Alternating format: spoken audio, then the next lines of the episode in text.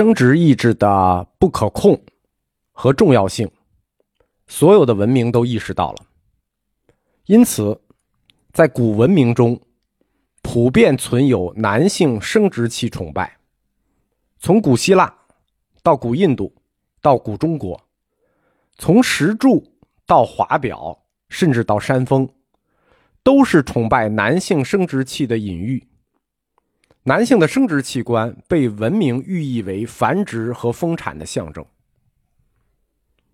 我在宗教原理的课里讲过古希腊万神殿的构成原则。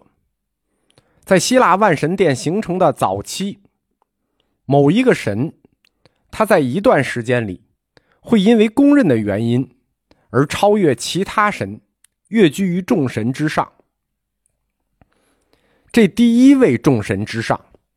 或者说，最早排在第一个的神是爱神厄洛斯，小爱神厄洛斯 （Eros），现在叫小爱神，以前他就叫爱神。在古希腊，赫西厄德和巴门尼德之前的时代，他排在众神第一位，被认为是创造世界的原始神。在希腊早期神话里，卡俄斯最先诞生，他是第一个。它是一切的原初秩序、时间和空间的起点。卡俄斯承载着无边无际的宇宙，充满了黑暗与光明。换句话说，卡俄斯是宇宙虚空之本空。当卡俄斯诞生之后呢，就连续诞生了三位原初神：大地之神盖亚、地狱深渊之神塔尔塔洛斯和爱神厄洛斯。世界才由此开始，就是卡俄斯之后，盖亚、塔尔、俄罗斯，然后世界开始了。古希腊最早的诗人赫西厄德在诗中赞美俄罗斯，说他是一切神灵情爱的化身，他是创造万物的基本动力。在赫西厄德流传下来的诗中残篇里说，爱神俄罗斯是战争的源泉，是和平的末日。是正经事的基础，是无穷无尽乐趣的源泉。它可以识破一切幻觉，它又是一切神秘暗示的意义之所在。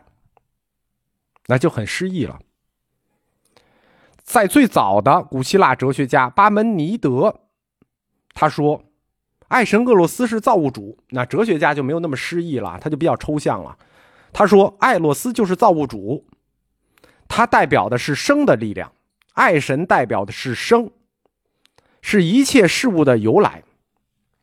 因为他是爱神，所以他主导人类的两性关系，而人类的两性关系，又是人类一切行为举止的中心。所以，爱神的力量不可见，却处处显示自己的力量。赫西厄德的诗篇和巴门尼德的抽象。他们对爱神厄洛斯的论述，其实就是后来弗洛伊德关于性与无意识这个理论的来源之一。有可能是对生殖意志它所伴随的这种娱乐性，对吧？生殖意志肯定是有一定的娱乐性的。这种认识的提高，在柏拉图之后呢，这位原初神、创世神爱神厄洛斯的地位有所下降，变成了另一位爱神。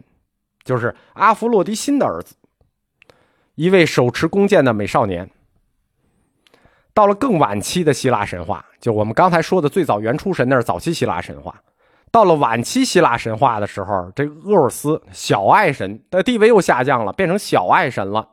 他连美少年这回都不是了，他就变成了爱神这个阿弗洛狄辛的私生子，小爱神，爱神的私生子，小爱神。爱神也有私生子，那这个话题衍生的概念就大了啊，变成了我们平时见到的那个手拿弓箭、长着翅膀、光着屁股、没有生殖器官的淘气小男孩，就是这小爱神。其实他本来是这个创世的原初神啊。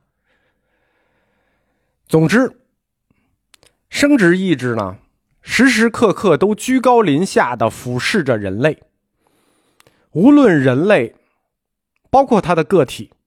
显示出多么的高雅、圣洁、清新、脱俗，生殖意志都带着轻蔑和嘲讽在看着他，仿佛在看人类经过种种拙劣的表演以后，你仍然必将走向那个注定的结局。关于生殖意志，在整个人类的进化史里，进化的人类总是试图去限制它、束缚它、禁锢他，用文明和道德对他遮遮掩掩。甚至有一部分人认为他们已经超越了，认为他们做到了。在他们的观念里，两性关系已经是生命之中的次要之物了。比如对父母的爱，对子女的爱，就要超越两性关系。其实这是错的。你对父母和子女的爱，恰恰是生殖意志的反应，只是换了另一种形式而已。爱这个字呢，包括它所衍生出来的一切精神感受。对于个体人来说，它既真实又空幻。它既是能感受到的实在，又是不能抓住的虚空。而在哲学家看来，所谓体现在生活中的爱，男人对女人啊，女人对男人啊，父母对孩子呀，个体对家庭啊，这都算上。哲学家认为，这其实都是爱的形而上学在起作用。莎士比亚说：“爱是盲目的。”换句话说，爱是一种非理性的情绪。其实爱并不盲目，而且爱的意志也并非非理性，甚至非常理性。我们歌颂，并且认为，我们应该因为爱而选择自己的伴侣。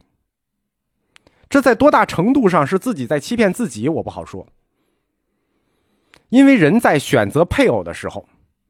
它很大程度上取决于自然条件，取决于双方是否适合生育。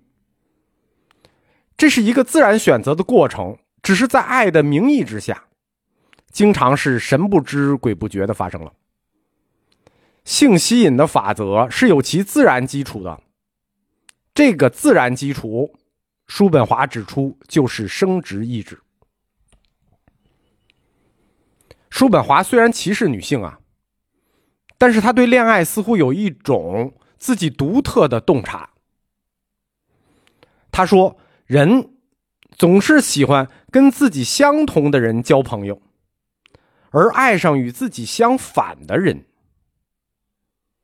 人在寻找伴侣和配偶的时候，总是会选择那些能够弥补自身缺陷的人，不管他这样做是有意识的还是无意识的。”从自然意志的角度来说，他们实际是怕自己的缺陷遗传给后代，所以体弱的男人就会寻找强壮的女人，笨女人就会寻找聪明的男人。如果对方的优点是自己所没有的，他们就会把这种优点看作是美。在这种爱的形而上里头，如果对方的缺点也是自己所没有的，他甚至会把这个缺点也看作是美，